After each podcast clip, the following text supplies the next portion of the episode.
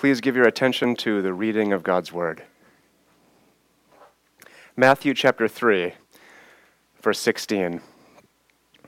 And when Jesus was baptized, immediately he went up from the water, and behold, the heavens were opened to him, and he saw the Spirit of God descending like a dove and coming to rest on him. And behold, a voice from heaven said, this is my beloved Son, with whom I am well pleased. Matthew chapter 17, verse 5, at the transfigura- on the Mount of Transfiguration. He was still speaking when, behold, a bright cloud overshadowed them, and a voice from the cloud said, This is my beloved Son with whom I am well pleased. Listen to him. This is the word of the Lord. This morning, we'll begin to look at what the scriptures reveal about our Father in heaven, especially these statements. Then we'll begin to discuss what godly fathers on earth are like, if we don't get these foundational concepts about God right, we'll get everything else wrong. It is essential that we think rightly about God.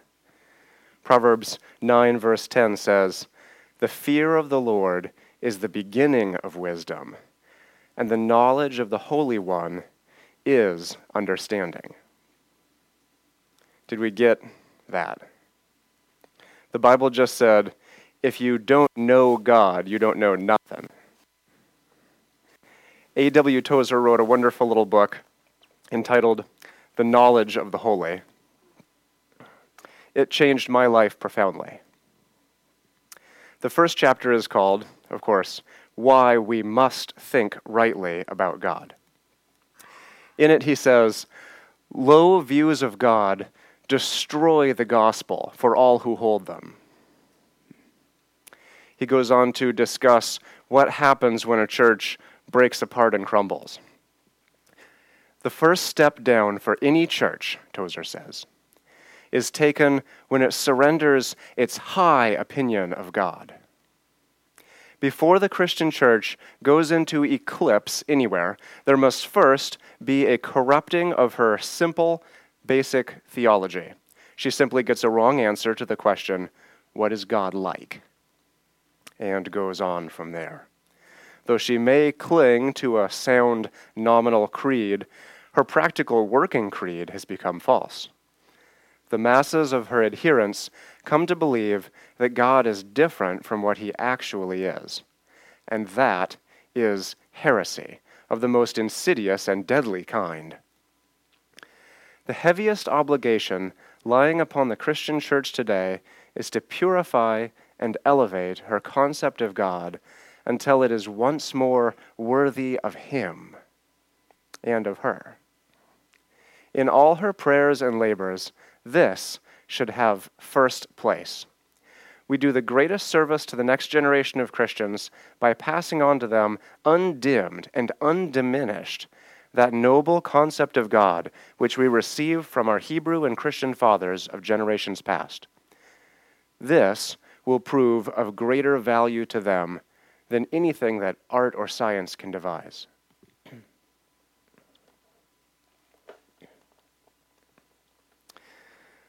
So the scriptures tell us that God is our Father. the problem before us is that our earthly fathers were probably not very much like God. Most people would say of their fathers either they were not there for us at all, or they were there, but they didn't pay much attention to us. Or they were there and they paid attention to us, but what they said to us and what they did to us was abusive, harsh, unfair, oppressive, demeaning. Or they were there for us and they did the best they could, but in that one area, or those areas, they grossly misrepresented our Heavenly Father so badly that we can never quite manage to stop thinking that God is like that too, that God is a father like that. we tend to think of God as a lot like our earthly fathers. If He wasn't there for you, you've probably struggled with a sense of being abandoned by God. If He was harsh, you've probably struggled with a sense of rejection and have never quite understood that God loves you beyond the intellectual level. If your father was unfair, you have probably had a hard time believing that God will never change. If your father was an unrighteous man, perhaps you've had a hard time trusting God, or your level of admiration of God, these high opinions of God that Tozer speaks of, has remained low throughout your Christian life. For how many of us does this resonate? Every one of us, does it not? The job of a father is to represent the Heavenly Father and to introduce his children to God. For most people, when we think of our Heavenly Father as like an earthly father, we are thinking some thoughts unworthy of Him, untrue thoughts. Perhaps when we think about God, what we come up with are thoughts not consistent with what God our Father has revealed of himself in the scriptures and in the church, the family of God, by the leading and ministry of the Spirit. As fathers, you will imitate the father you think you have. If you think of God wrongly, your worship of God will be inadequate, and your imitation of Him will really be imitation of someone else, a false God, a false idea of God. Let's go back to our text and look at that moment in history, unlike any other, when one time clearly we see what a perfect, what, what the perfect Father is like. He speaks to his Son at his baptism and he says, This is my beloved Son, with whom I am well pleased. And again on the Mount of Transfiguration, This is my beloved Son, with whom I am well pleased. Listen to him. Looking at this text, we see what kind of a father God is. First of all, where is he at Jesus' baptism? He's, he's there. He's, he's present. He's very present. He makes his presence known and felt. The Holy Spirit comes down and rests on Jesus and remains on him in like the form of a dove. This is how God would minister his presence to you. The Father speaks to the Son. He makes his presence known with his words. He doesn't sit there and look back or maybe pay attention to the TV while the kids are over there. This Father, our real Father, our Heavenly Father, whom we all share in most wonderfully, right now and forever.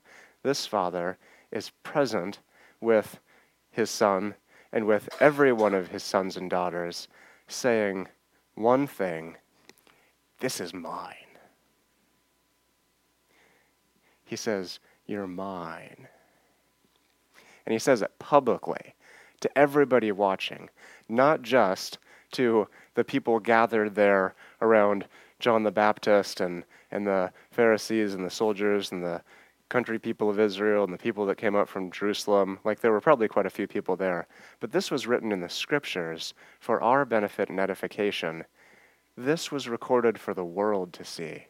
So God declares over his Son the same thing that he declares over all his children. And he says it publicly in front of the whole planet throughout all of the rest of history. He says, You're mine. You are my beloved. Beloved is such a wonderful word. It's like a, instead of going to the length of saying, I love you, it's just naming you beloved. What a thought to treasure. All in one word you are the beloved of your Heavenly Father. That's, that's sweet. He says to the Son, and again to all of us who share in the righteousness and the life of the Son of God. He says, With whom I am well pleased. I love that. Um, some of us, uh, most people have known homes where they didn't know the pleasure of an earthly father, where their father wasn't delighted in them, or wasn't present, or or didn't say good things and speak blessing to them instead. Maybe curses were spoken to them. But together, we here today know the pleasure of our Father. One of my favorite verses in Scripture is when the multitude of the heavenly host appear in the sky above these shepherds in the countryside, and they declare to the shepherds what God's intent for the family of God is. They say, on earth, peace, you know the words, goodwill to men on whom his favor rests. I think about those verses regularly and have for a long time. And when I start to feel temptations of maybe God would reject me or God would disapprove of me, like on some kind of fundamental level, or maybe like Christ's righteousness didn't somehow completely cleanse me and wash me, and I remain in my own righteousness. I, I stop it. I stop those thoughts right there. And I take authority over them with the scriptures. And I remember that word spoken by the multitude of the heavenly armies from heaven to these, you know, pretty lowly fellows like me. And and and God says, to all of humankind who are to become his people, those whom he has called and chosen, he says, Peace. God's not at war with you. He would speak words of peace, of friendship, of reconciliation to you. His will toward you is not to harm you or to sometimes buy you a real nice birthday present, and other times, you know, embarrass you in public. His will toward you is good will, peace, goodwill. Get that. Take hold of that. God's will towards you is goodwill. Peace, goodwill toward men, meaning all of mankind, um, who are called and chosen by God all of the household of faith, on whom his favor rests. It was not just to Jesus that the Spirit descended like a dove and remained, representing God's presence and favor. Was it not to all of us? God is for you and not against you. He would speak thoughts of good to build you up and not to harm you. This is the gospel.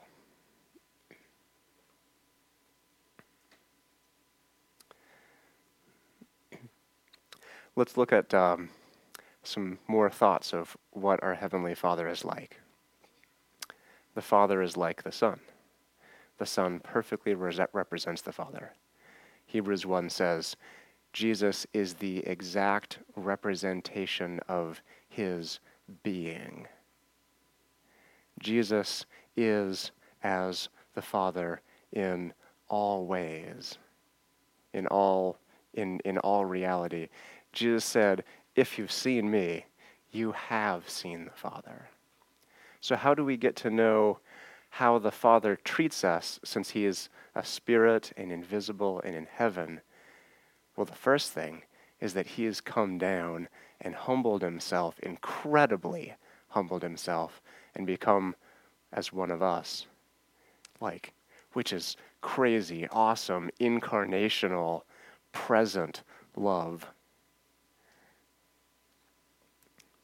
And in the incarnation of Christ, we, we know who God is towards us. And as we see Christ working among his people in the scriptures, we get to know God's heart towards us.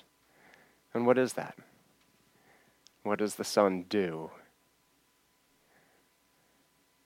The Son heals. His hands aren't striking his people, they're, they're touching the unclean ones and the ones that other people think aren't acceptable in society. And, you know, that's probably us. Let's be real.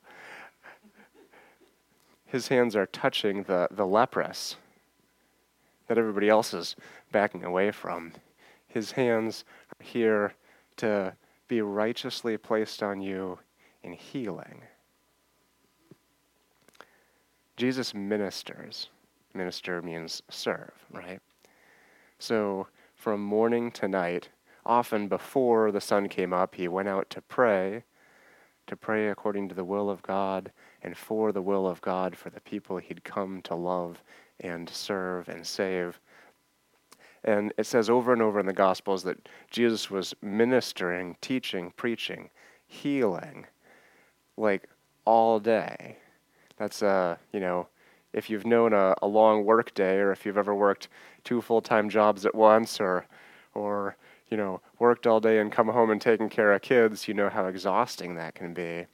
And if you are a dad or a mom and you've tried to muster up some attention and emotional energy to give to your children at the end of the day when you've had a long and maybe hard day, which Jesus often had, um, you begin to get a glimpse into the heart of the Father who always had time for those who came to him.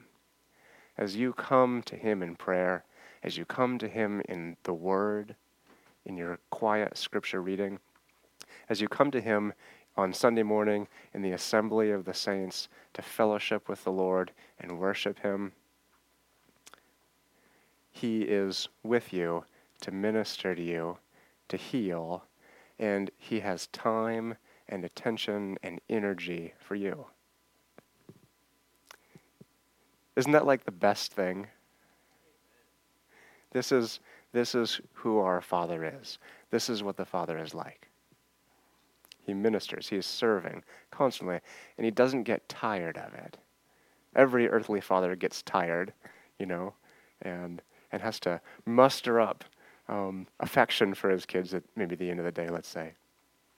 But the Father is full of affection, goodwill, peace, and favor towards you all day.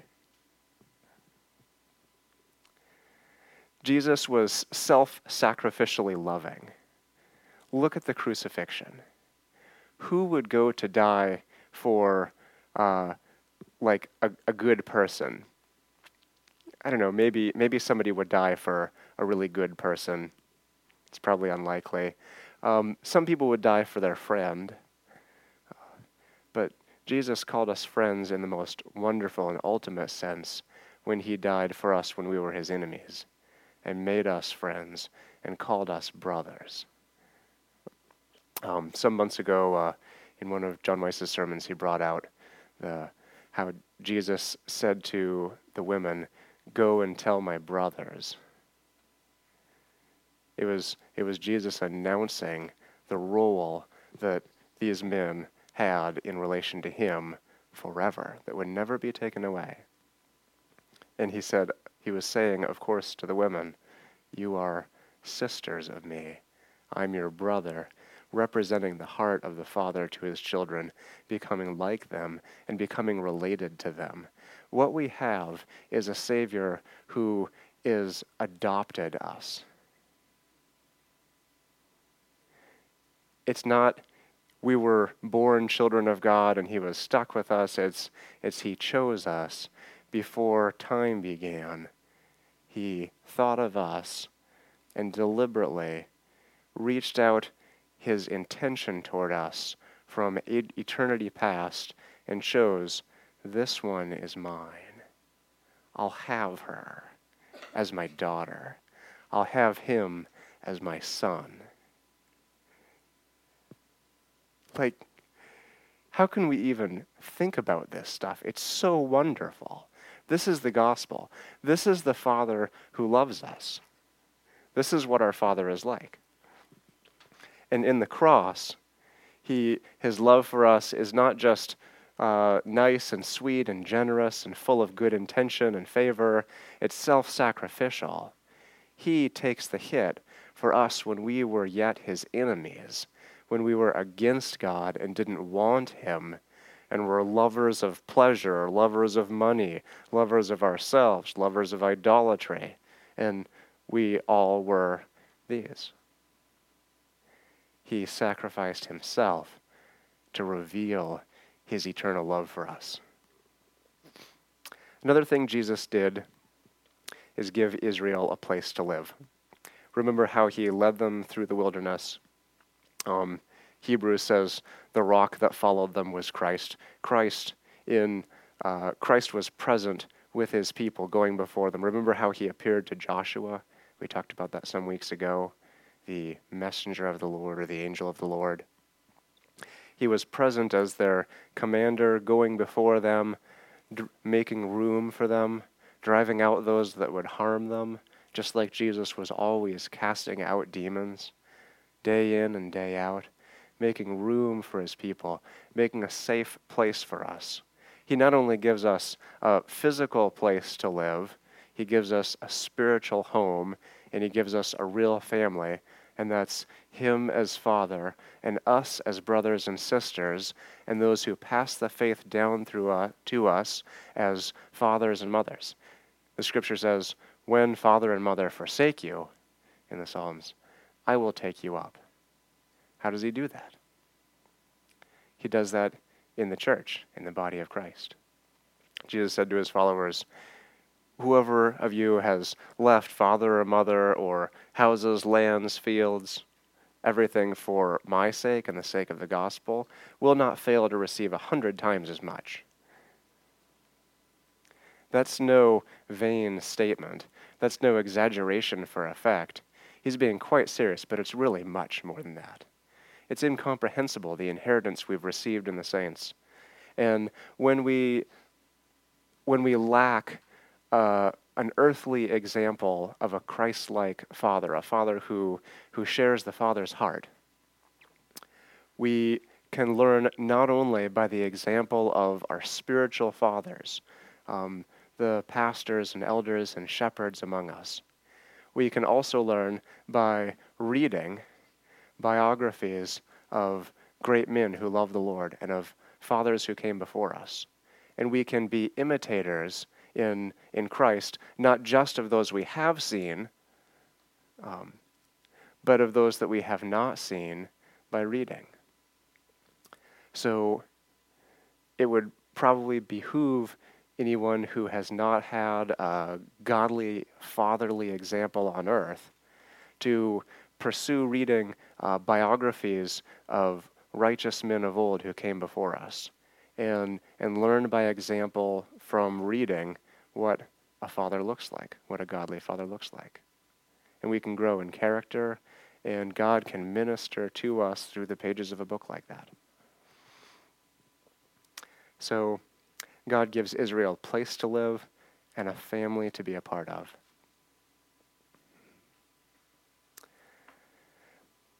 Not only do we have a home with God, but it's a welcoming home. Um, many have known a home where maybe they were rejected by brothers and sisters, like the Lord Himself was, or rejected by parents. But we are not. Uh, we are not in a home like that. This body of Christ, this family of God, is a welcoming family. We're not foster kids, we're real kids. We're not doing a sleepover here. This is home. This is our forever family. People who have been through the foster system might note use the term forever family. You know, this isn't somewhere where you're going to get bounced around. And so stay in the same church normally. That's good application of that.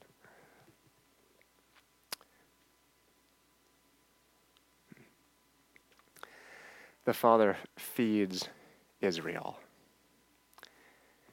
When the congregation of Israel left Egypt or were brought out of Egypt by God's mighty and merciful hand, in the middle of the destruction of their enemies and the preservation of their lives and their children, God brought them where? Into a wilderness. Where were they going to get like crops and meat and milk and food?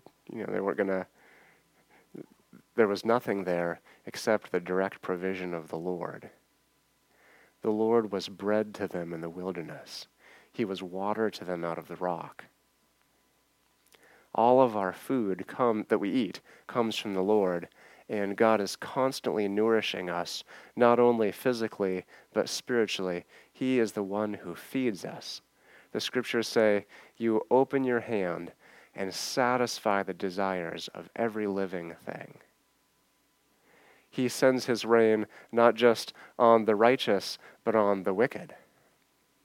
He's always causing rain to fall that food might grow up out of the ground. How awesome is that that he gives us like food that grows right up out of the ground? All we've got to do is work the ground. Like that is that's so cool. Like that's really wonderful. That's that's very good. When you're tempted to think thoughts of God isn't good, renounce it Go to the scriptures and remember what the scripture says. He causes rain to fall on everyone, including the wicked. He doesn't discriminate. He is caring for everybody on the planet, and He is nourishing us. He is the one who feeds His people. And so He feeds us.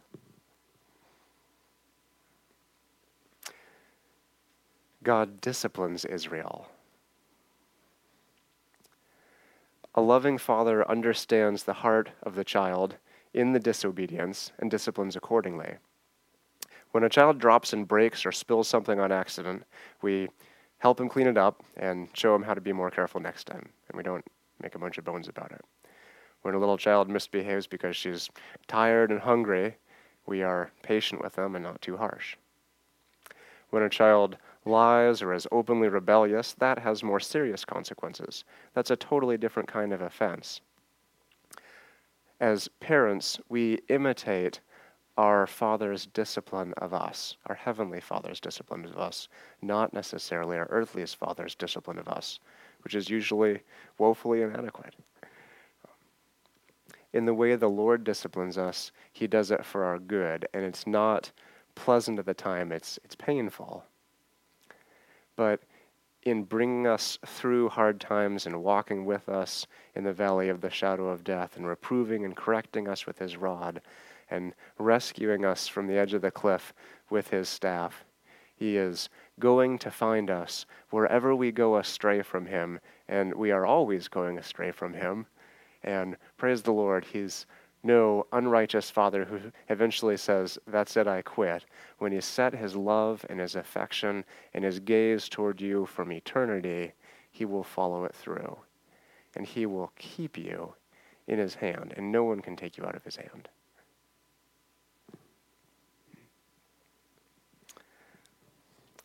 The father of the prodigal son is a picture of the heavenly father and when the prodigal son has disgraced his father and squandered everything he was given as inheritance or kind of stole his inheritance, at the first sign of his son's returning, the father humbles himself publicly and takes off running, which, you know, like a, you could imagine a real dignified father not just taking off sprinting in public.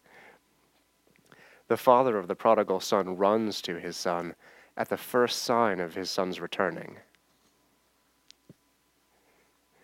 When you ha- find yourself far from the Lord, at the first sign of your returning in repentance and prayer, and, and going to Him in the scriptures and confessing your sin to a brother or sister, the Father is already running to you to receive you and throw his arms around you and put the, the ring of his familial authority on your finger and give you a, a robe of righteousness and of, and of standing and dignity to clothe your shame and nakedness. And, and he's putting shoes on your feet so you're not barefoot anymore. He's, he's running to you at the first sign of repentance. But really, he was chasing you the whole time. This is the kind of Father we have. He's good. He wants the best for us.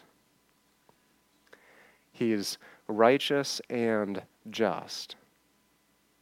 So when there is sin, he has taken the initiative to sacrifice to to to sacrifice himself and take care of that sin and make a way for our atonement, for our, our cleansing, so that we can be received back.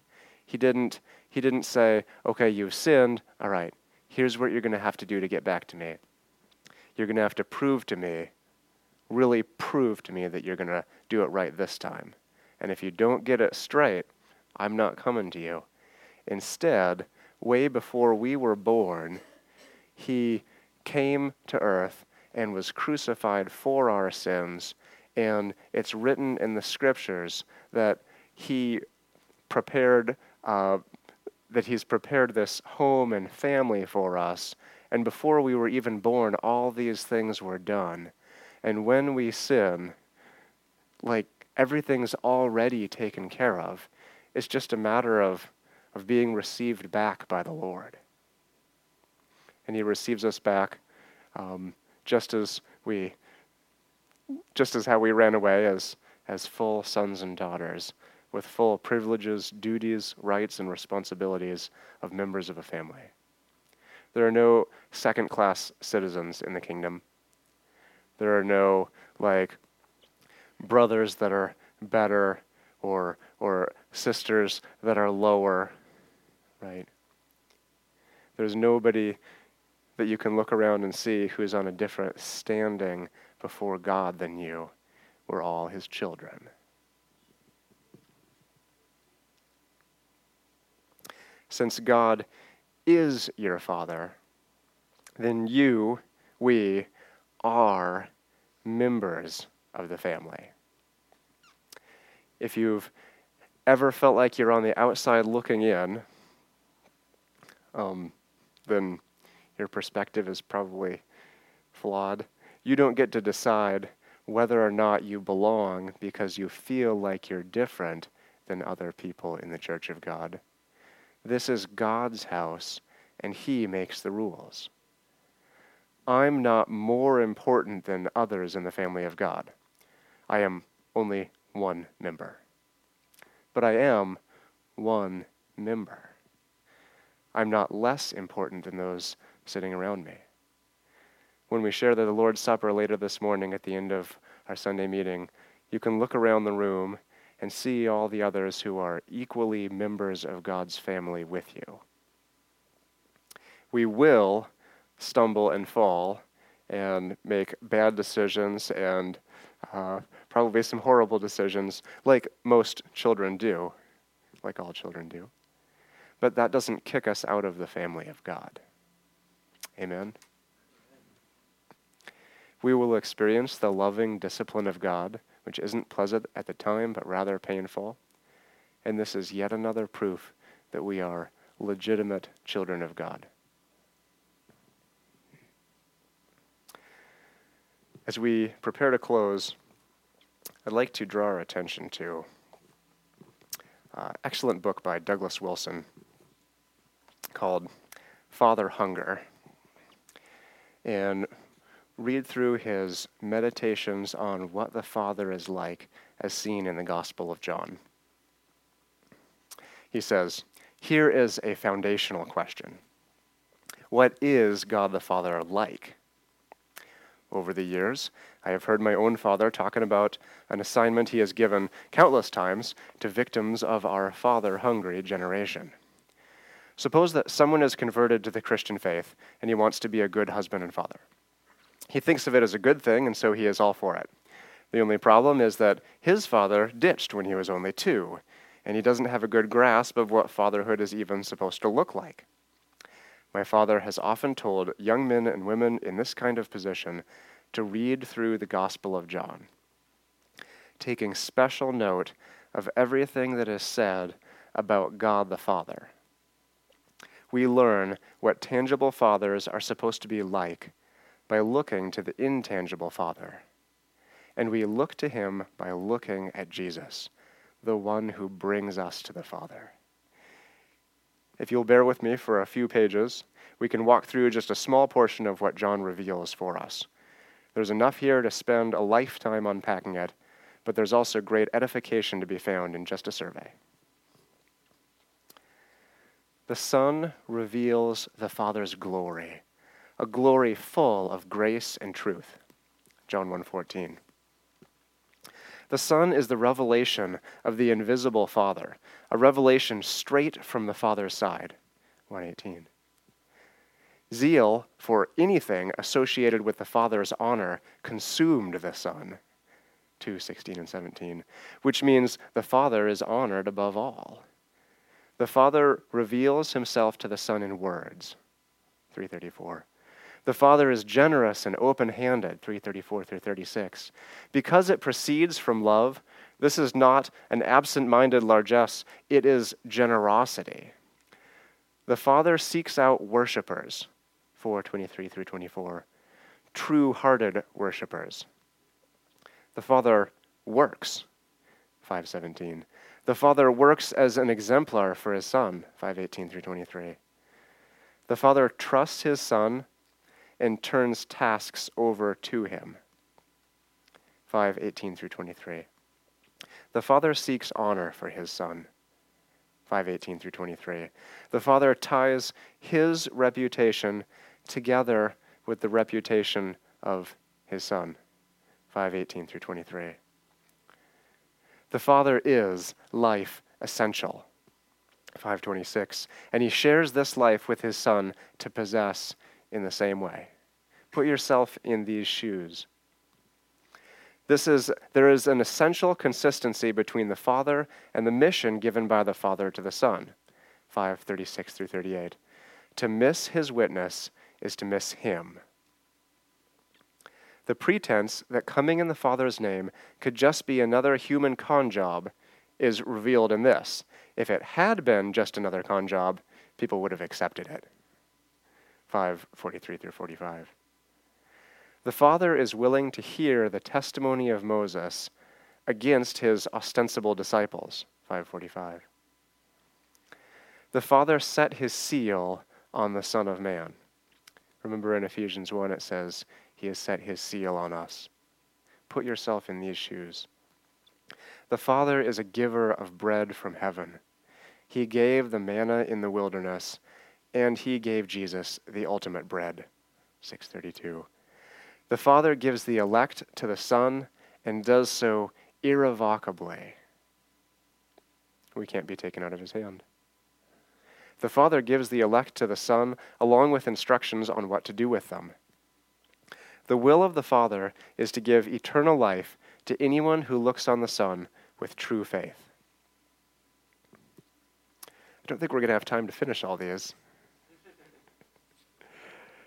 Um, Wilson says that the treasures of what the Father is like, found in the book of John, is like a mine full of a mine full of diamonds. It's hard to even know how to carry them all out. And once you get them out, it's there are, there are about a billion different ways to cut them, and you can meditate on these things for a lifetime. I'm going to leave uh, the rest of this for those of you who read Father Hunger since we're out of time. It's in the second to last chapter, and it has been a treasure to me just reading his summary.